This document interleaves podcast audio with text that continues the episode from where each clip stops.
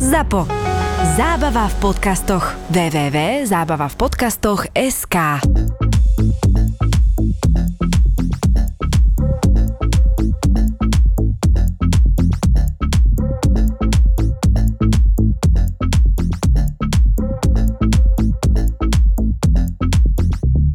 Dobre, že keď si uvedomuješ, alebo uvedomujem si všetci, že akoby je dôležité na niektoré témy poukázať a teraz presne však nechceš, aby tí tvoji poslucháči boli úplne v depresii, hej, že ty presne nie si, že takéto správy a fakty a neviem čo a blíži sa koniec sveta, lebo však my tu viac, hej, dobre, social jet lag sme spomenuli, ale hovorili sme o mnohých druhoch úzkostí, klimatickej úzkosti, o o avatarovskej depresii sme hovorili, že pozeraš Avatara, film a všetko je krásne, pekné, vyjdeš von a proste si uprostred Petržalky, je ti zrazu smutno, hej, že akoby všetci si to uvedomujeme, ale teraz chceš na to nejako poukázať a práve stand-up je úplne vhodná platforma na to ako, lebo ty tých ľudí zabavíš, oni sú tým pádom by mali byť šťastnejší, spokojnejší odtiaľ odchádzať, ale malo by tam im ostať niečo v hlave, že ježiš, aha, fakt, on toto povedal a neviem čo, že máš také niečo, že keď to tvoríš, tak akoby snaží sa aj na tieto nejaké veci poukazovať, že spoločenského typu? Rád by som. Uh-huh. Primárne, že keď si tam, mal by si rozosmiať ľudí.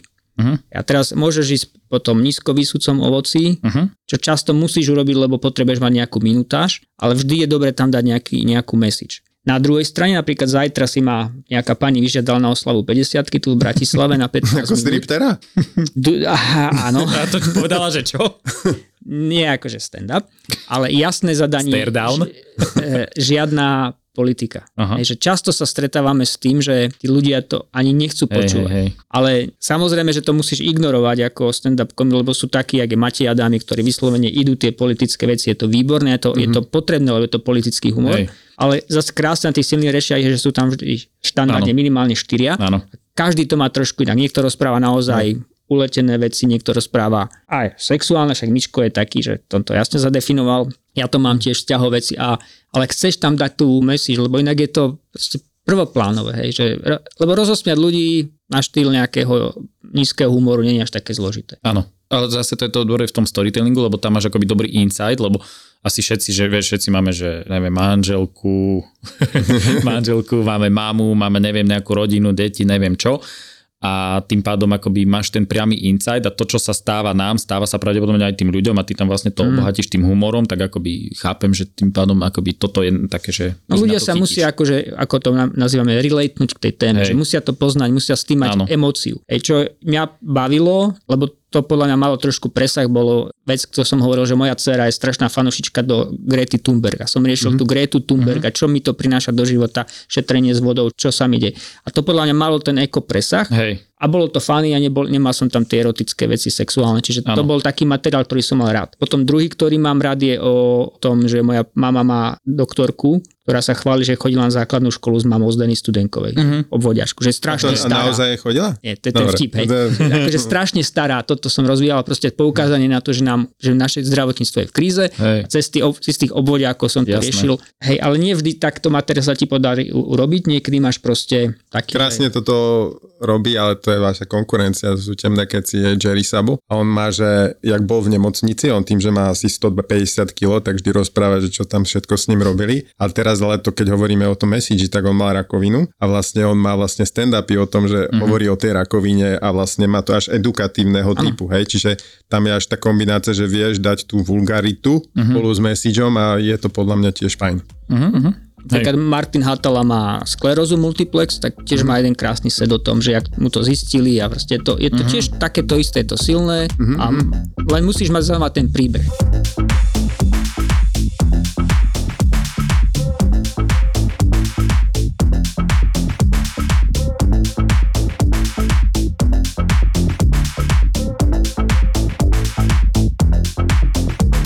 Ty si, ja si myslím, že moja veková generácia.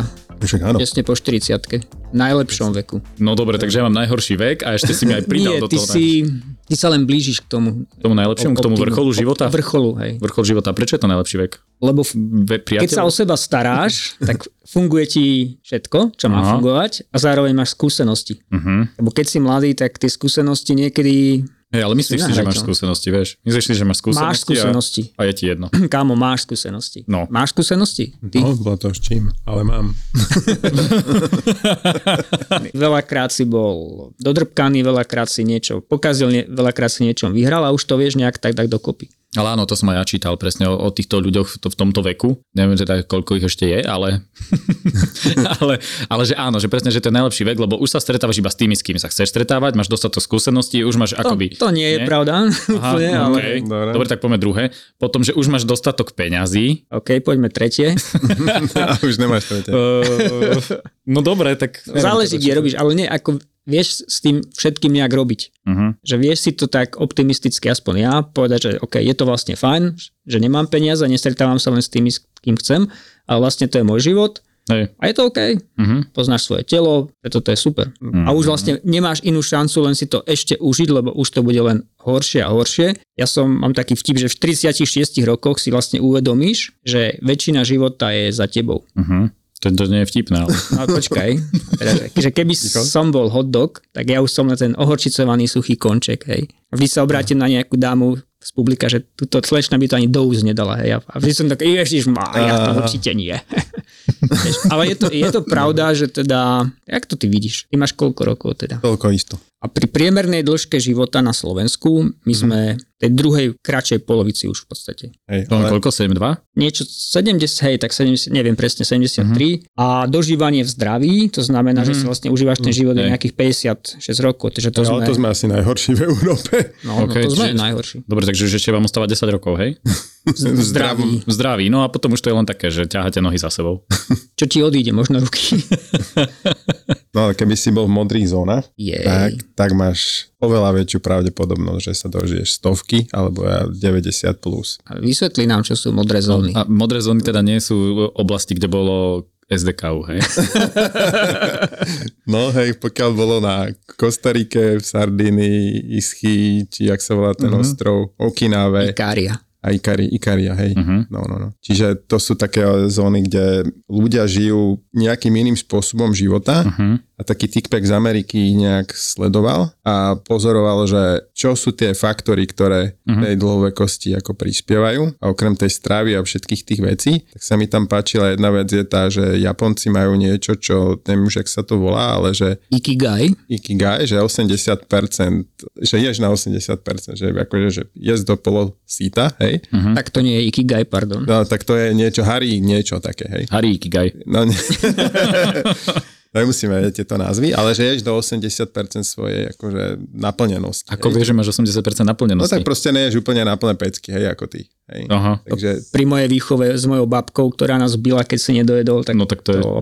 No tak to je 120%. Plán vždy naplnený. Ja som sa dovracal a povedal, a to až už bolo moc trošku. Takže vtedy nastavila limit a vždy išlo menej o 2%. Trošku, ale volá sa to Harahachi Bu, keď musíme vtedy to ona trvať na týchto názvoch. No tak to je vlastne tá babka, no skoro. No, lenže to vraj hovoril už Konfúcius pred 2,5 tisíca rokmi, že to takto treba akože jesť. Takže keď som striedmy vo všeobecnosti, tak mám lepší život. Áno, aj sa dlhšie viac dožiješ, aj si vlastne šťastnejší. Dobre, ale nie je tam dôležitá ako kvalita tej stravy? Áno, to je tiež druhá vec, že máš tú stredomorskú a neviem akú. Hej. Však ale to by Milan asi lepšie vedel povedať, že čo treba robiť a čo treba jesť. A tam majú že ešte dosť veľa spia, žiadny stres, pohybujú sa, majú nejaký komunitný duch, tieto veci ako k tomu prispievajú. Hej. Čiže, a ešte som dokonca ukazovali, že v tých zónach, to bolo niekde na Netflixe alebo kde, že prichádza do tých zón taký ten takože McDonaldovský typ stravy a že tie zóny, ak boli, nejak z hľadiska veľkosti, veľké, tak sa pomaly ako keby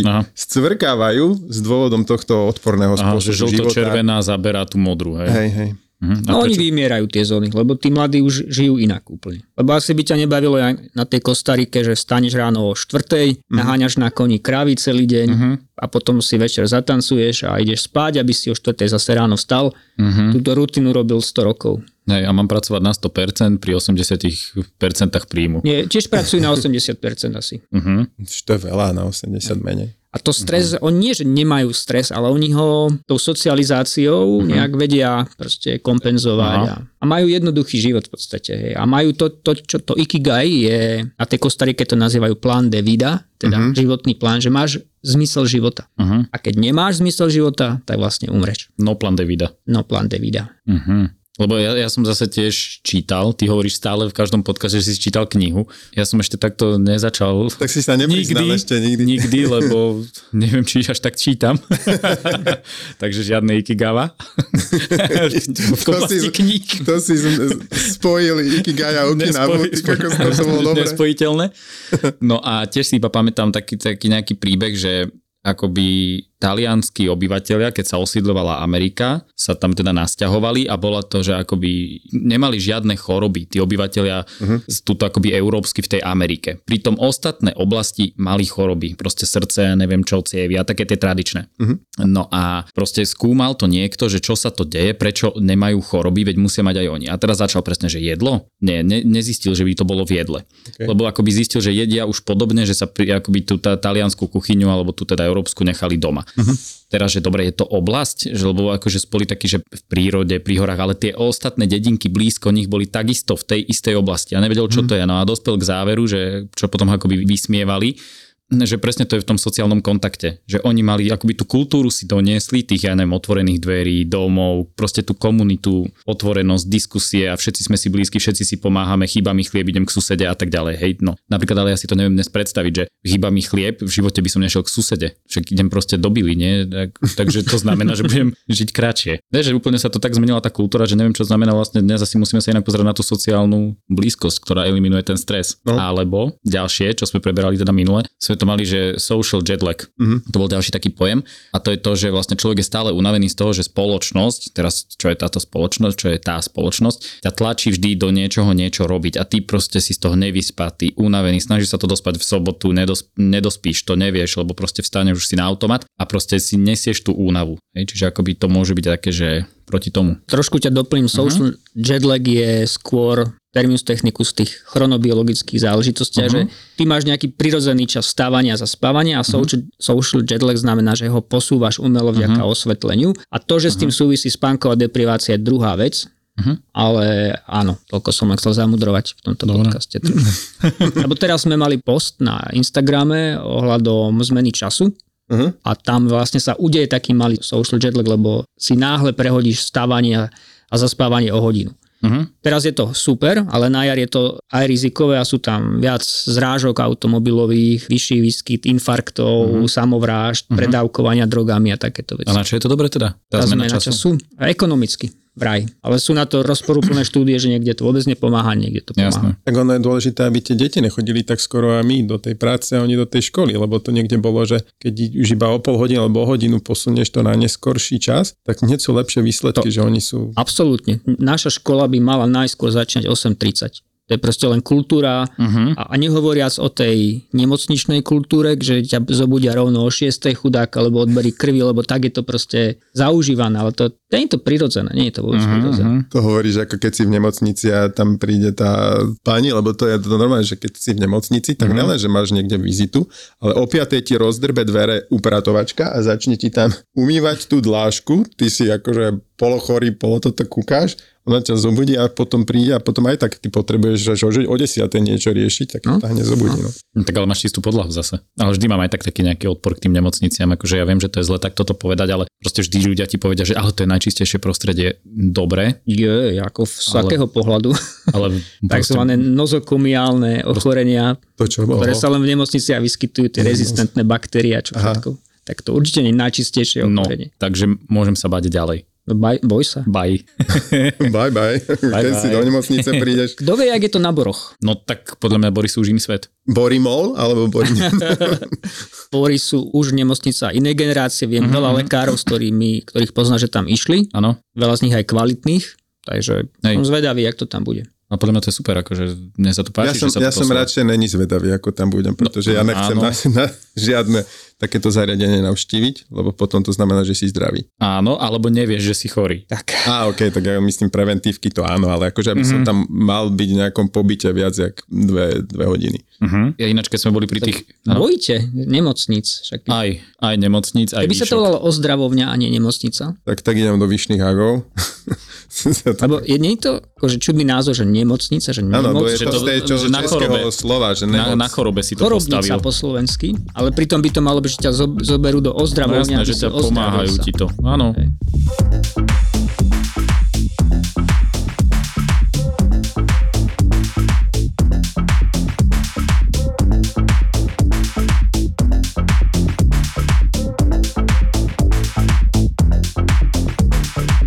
si Milan taký typek, že spolieha sa len na západnú vedu, alebo funguješ aj na týchto východných alternatívnych veciach? No, ajurveda napríklad. Aj? Ajurveda, v rámci vedy je ajurveda, momentálne ju nepoužívame, ale v rámci toho, keď to nazvem, že poradenstva, tak áno. Ja keď som bol študent, ja som veľa čítal o ajurvedu, ja som robil trochu tak jogu, no nenazvime to jogou, ale áno.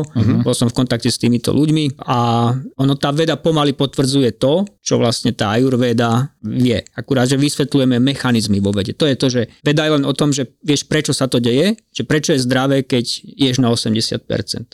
Ajurveda to proste nejak vie, nezaujímajú prečo to je a vedu zaujíma, chcem vedieť prečo to je. A zároveň veda má ešte aj iné smerovania, že hej, technológia a tak ďalej. Ale to je otázka, či je to niekedy až nie moc zbytočné. Ale tak vďaka technológiám tu dnes sedíme, inak by sme sa rozprávali niekde na lúke a nikto by to nepočul. Pominuteľné by to bolo. Chvála Bohu.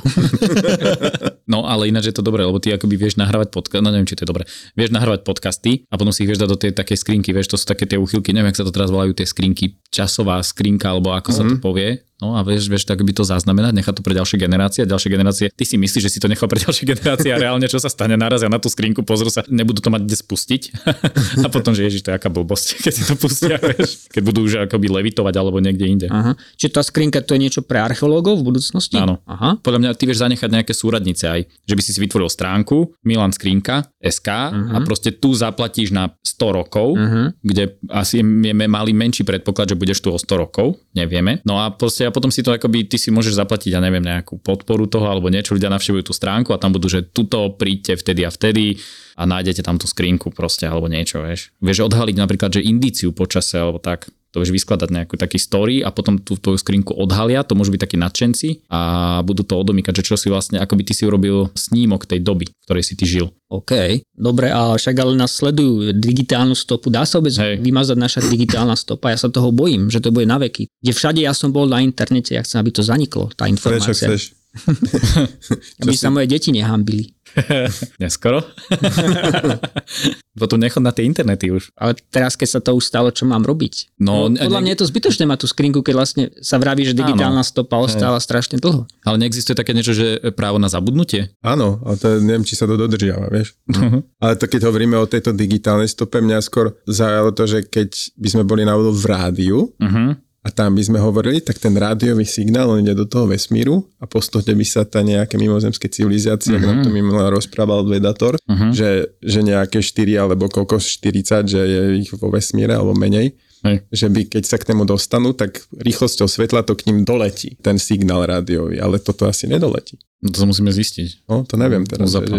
Tam by som zase ako mohli apelovať na tú Pentu. Že ak by nám pomohla, akoby toto je crowdfunding vyslovene pre túto spoločnosť, tak nám vie pomôcť s týmto, ako sa dostať do vesmíru. Budeme radi. Takže aj takto to akože môžeme skúsiť. Ty si taký fanúšik do fyziky, alebo nie? Mali sme tu takých borcov, ktorí mi na to odpovedali. Ale nesúdime ľudí. Ďakujem. Ja by som chcel ísť do vesmíru sa pozrieť, pretože fascinuje ma ísť sa tam pozrieť. Proste fakt, že ma to fascinuje. Vidieť tú relatívnu prázdnotu, ten obrovský priestor, za ktorý vlastne nemá šancu vidieť. Okay. Ale veľa čítam o tých veciach, ale ja tomu nerozumiem. Tým bozónom a ja takýmto veciam. Nejak mi toto nejde do... Nerozumiem tomu. A čo bolo pred Big Bangom, si sa chcel spýtať? Čo si myslíš? Že či bolo niečo? Podľa mňa bolo. To všetko to je nejaké kontinuum, ale čo bolo? Niečo sa stvrklo a niečo zase sa roztiahlo. Mne sa páčilo, že ja tiež som na tom takisto, akorát, že nečítam tieto témy. Nečítam, ale...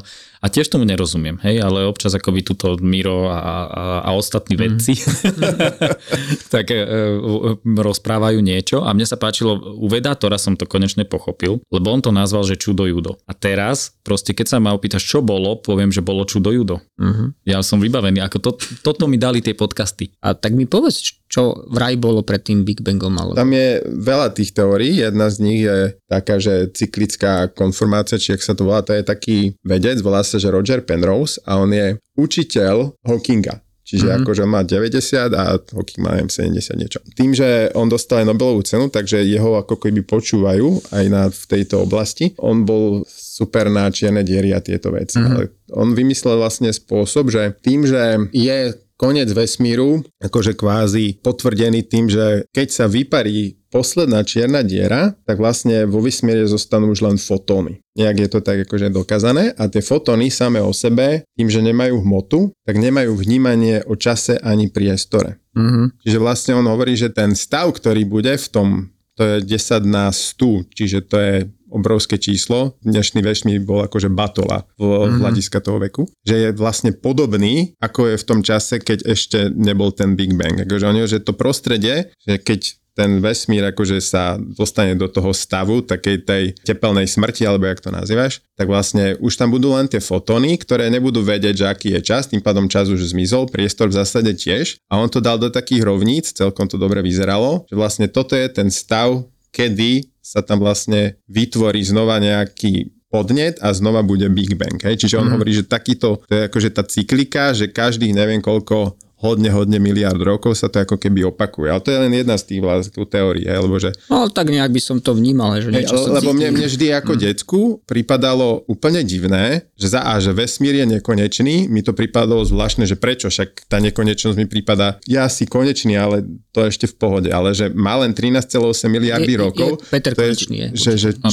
Čo to je? Že tak to máš vždy tak ako, že zaujímalo, že prečo ten svet hovorí o tom, že však predtým nevznikol čas, že čas začína na bude nula, ale že čo bolo predtým, že to je také, že povedal, že túto otázku, že keď niekto dal, tak na to sú vždy také tie fóry, že keď sa spýta, že čo bolo predtým, tak vždy toho, niekto to povedal, myslím, že aj Hawking, že vymýšľal, neviem, niečo na tých ľudí, čo sa takéto blbosti spýtajú, hej, že to je také ako, že dnešná veda, aspoň tá 20-30 rokov dozadu sa touto otázku nezaoberala, ale dnešná už sa zaoberá, takže to sa mi páči, že existuje niečo predtým. A inak Hawkingovi, ja som bol s jedným americkým fyzikom, ktorý ho strašne neuznával, že to je precenený týpek a že on len má príbeh. Ale že tie jeho myšlienky nie sú až tak originálne, že sú omnoho originálnejší fyzici v tom tejto oblasti. Ale Hawking nedostal Nobelovú cenu. Však hej, takže to bol... Ale príbeh je dôležitý, je storytelling a tak ďalej, že to musíš vlastne všetko príbehom predať a takto ako aj my pochopíme ostatní možno. Ja len poznámka. No a keď už sa dávam tieto svoje zvláštne otázky, že čo bolo pred Big Bangom, tak druhú otázku, ktorú dávam v tomto podcaste, je, že čo si myslíš, že je zase po smrti. Big Bangom a po smrti. Pre mňa je to ináč dosť podobné, ale že čo si myslíš? Teda neviem, že či si veriaci, alebo toto je tu také, že my sme takí free, že... Big Bang neznamenal vznik a smrť zánik? Hej, ale ten, čo sa stane tebou po smrti a čo je pre mňa prípad akože podobné, vieš, že tiež nevieš. Neznámo, hej. Tak čo? Tak ale povie nám Milan teraz, aby to bolo známe. Tak. Toto vám nepoviem, ja očakávam veľký kľud. Keď sa ti to stane, že proste nastane kľud. Ale tí ostatní budú mať kľud, chceš povedať, alebo ty. No to je o tom presne, že kto odíde, ale pre teba to minimálne tie pochody fyziologické v tom mozgu sú podľa mňa tak nastavené, že tie posledné momenty, ak máš čas ich vlastne prežiť svoju smrť, v mysle ako prežívanie smrti, že ak ťa neroztrhne na šupe nejaká vlak alebo čo, že tam asi to není moc. Musí nastať kľud proste, čo je a nie je strašidelné podľa mňa. OK, a toto je vlastne, a tento súčasný stav, v ktorom sa nachádzame, je nekľud? Áno, je to aktivita, je to proste, je to metabolizmus, ako furt mojim študentom hovorím, že niečo sa tvorí a niečo sa degraduje a tá hmota sa stále mení. Jak sme sem vošli a odídeme o nejakých x 10 minút, už nebudeme tí istí. Nejaké atómy nás opustili, nejaké sa zabudovali už len zo vzduchu. Čiže my sme neustála zmena po tej smrti, podľa mňa nastane kľud, že už to, tieto hmotné veci sa nebudú diať tebe ako organizmu, ako jedincovi. A či ostane nejaká stopa niekde mimo digitálnej, alebo že si otlačil tenisku do betónu, čo sa mi viac páči, ako zanechať takúto stopu. Ako no lebo to je presne to, že vieš, že niektorí majú obavu, že po mne nič neostane. Ale keď si otlačíš takto tenisku do betónu, tak ostalo. Ja to furt robím. Aj tam napíšem. Hej. Kde vidím ja betón, ja otláčam. A kde ty vidíš taký betón? No, treba hľadať. Treba chodiť tam, kde... Obývačka, kuchyňa, vieš. Sledovať developerov, čo stávajú. A vidíš, to chýba taká mapa aktuálnej betonárskej činnosti. Áno. Toto ešte nikto nepokryl. Dalo by sa to... Okrem mafie, teda tým betón. Aj biznis plán, že by si vlastne dal ľuďom, že tu si nechajte. Však, ale to už v Hollywoode robia dlho. Áno. Ale tak aj pre nás. To by mohlo byť, že normálne cez cesta, akoby máš tie bory a predtým by bol taký, že chodník tých prvých, ktorí si tu kúpili mezonety. Ten dal si, vieš. A tam by bolo proste, ja neviem, Coborová, proste Studenková, alebo teda neviem, kto si kúpuje. Jak vymýšľaš tie mena? Najbohatší ľudia bolo. No. Ja ešte by som k tej smrti, že podľa mňa, veď to je vec, ktorú dokázal každý zatiaľ. To je jedna jediná vec, ktorú dokázal každý. To je ináč pravda, to je motivujúce. A nikto sa nesťažoval. Predstav si, že príde za tebou dieťa a že ja sa bojím, že nič nedokážem a ty zomrieť dokážeš. Áno. A Ježiš, ja ti ďakujem veľmi pekne. Som povzbudený. Áno, a ešte ja mám jednu prúpovidku, keď moje deti niečo riešia, lebo oni sú také prehnane aktívne, čo ma niekedy rozčuluje, že ja toto musím urobiť. Ne, jedine zomrieť musíš, hej. Čiže vlastne musíš, ale dokážeš to. To je krásna vízia pre nás všetkých. Áno, ten musím, to je ten tlak a ten neustály pohyb. No, že raz to budeš musieť urobiť, ale dokážeš to. No áno. No to je vlastne tá jediná tá spravodlivosť, že bez ohľadu na to, že jak si bohatý, jak si pekný, jak si neviem čo. Ty to dávaš do tých etických rovín, to ma nezaujíma. No ale zase ako z pohľadu rodu, rod ti dokáže žiť. Som videl, že Medičiovcov a teraz, že oni mali takú úchylku, ja akože neviem to po reálnej stránke, hej, to som seriál. Ale že, na Netflixe. Áno. A on mal úchylku proste, že musíme niečo vybudovať, rodina, rod, neviem čo, hej, a odovzdávali si akoby to know-how, mocenské know-how a tie zmluvy a tak ďalej, a tak to pokračuješ z rodu na rod, akoby on zomrie, ten zakladateľ rodu, ale akoby, že hovorí, že to je spravodlivé, že bohatí a všetci akoby zomrieme a sme si rovní pred smrťou, on síce zomrie, ale akoby už dáva lepšiu štartovacú bázu pre ďalších, vieš. A radšej hovoriť o vymyslených Medičevcoch, ako keby sme hovorili o nejakých slovenských takýchto rodoch, ktoré sa takto stali spoločensky váženými. No daj mi nejaký slovenský rod, ktorý je spoločensky vážený. Hej, ale myslel som v úvodzovkách, že proste boli že privatizácia alebo takéto mechanizmy, ktoré sa udiali a už, vieš, už deti týchto akoby magnátov už si vedia kúpiť akoby priestor v spoločnosti. Hej, ale je to sedláčina. Áno, je. Dva podcasty, ktoré miluješ spolu a naživo.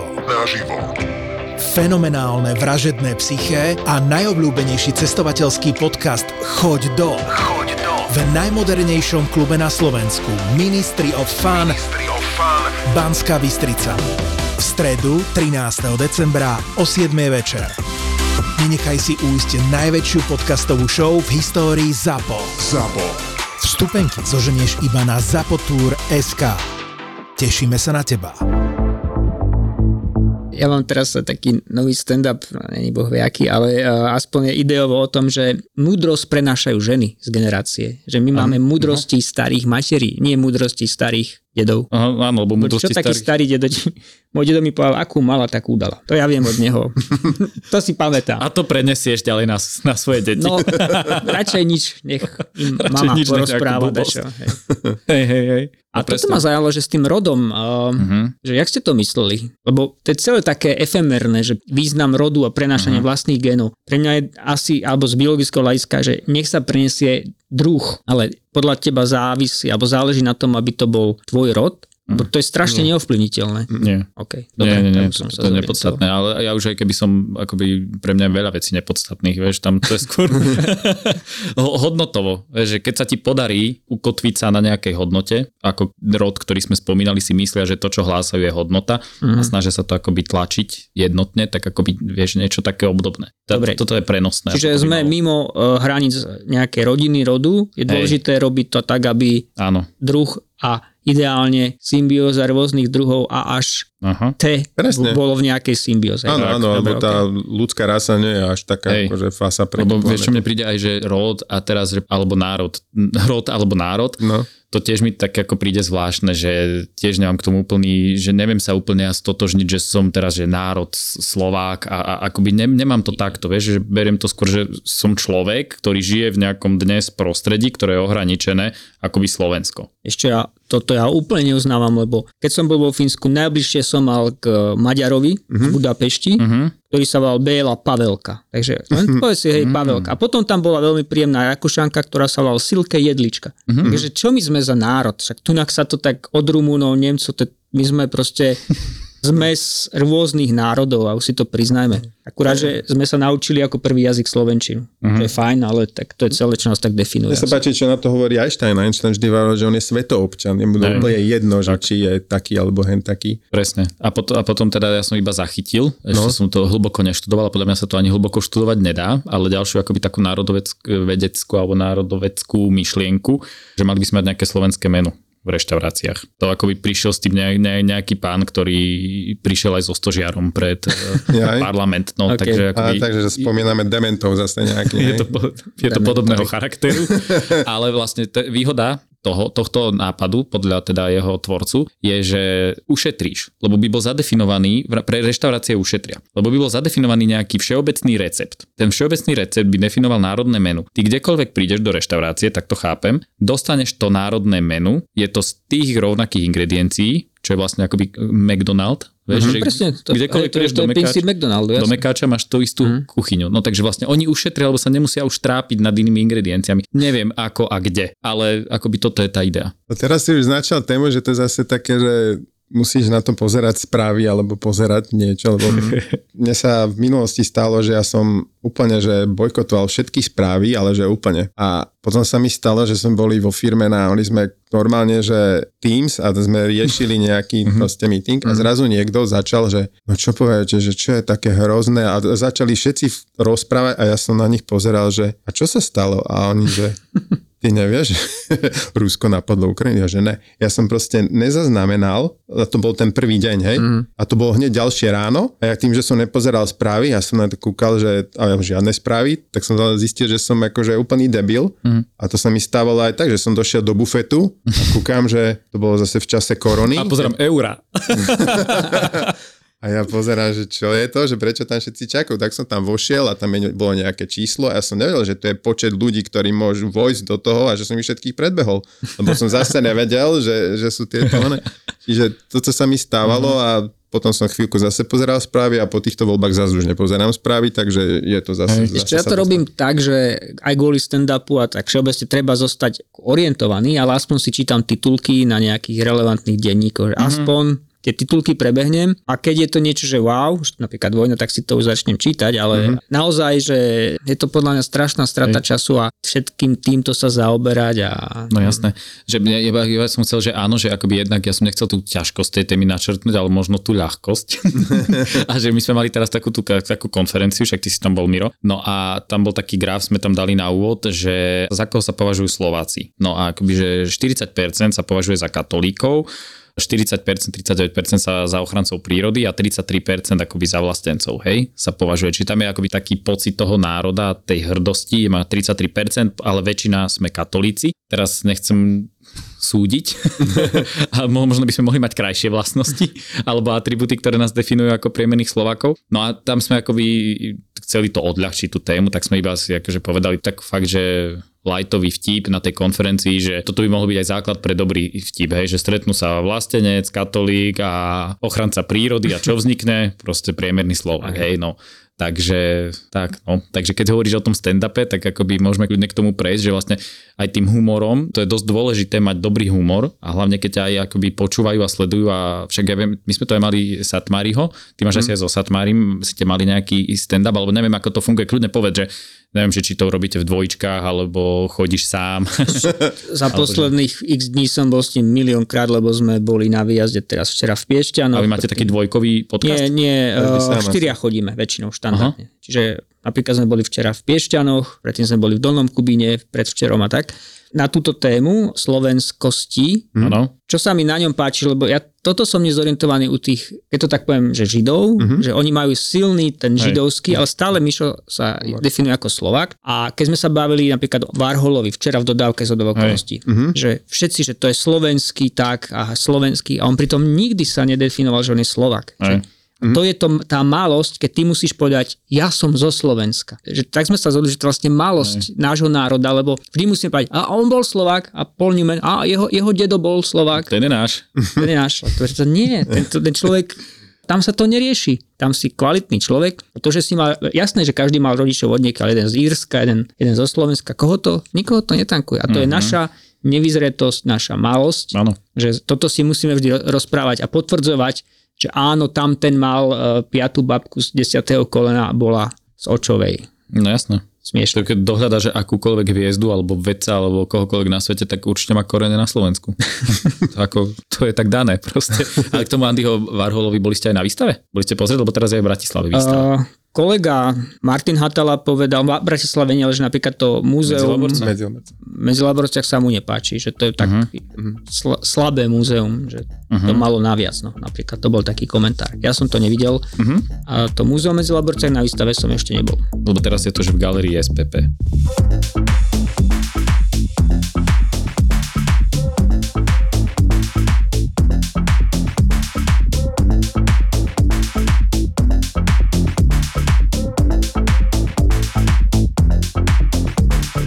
My sme boli včera na takom nejakom workshope, som to spomínal, a to sme tam riešili, akoby, že sa to volalo, že návrh akože nejakého digitálneho produktu, hej, a my sme tam došli a zrazu, že začalo to tým, že dali nám akože okuliare, kde jedno oko ti zakryli a to boli 3D okuliare, také tie prvé papierové, plastové a druhé bolo červené, vieš, máš jedno červené a druhé modré a to modré bolo zakryté a pozerali sme len cez to červené a mali sme roztriediť kocky lega podľa farieb, no a teraz, že tak sme to nejako triedili, dobre.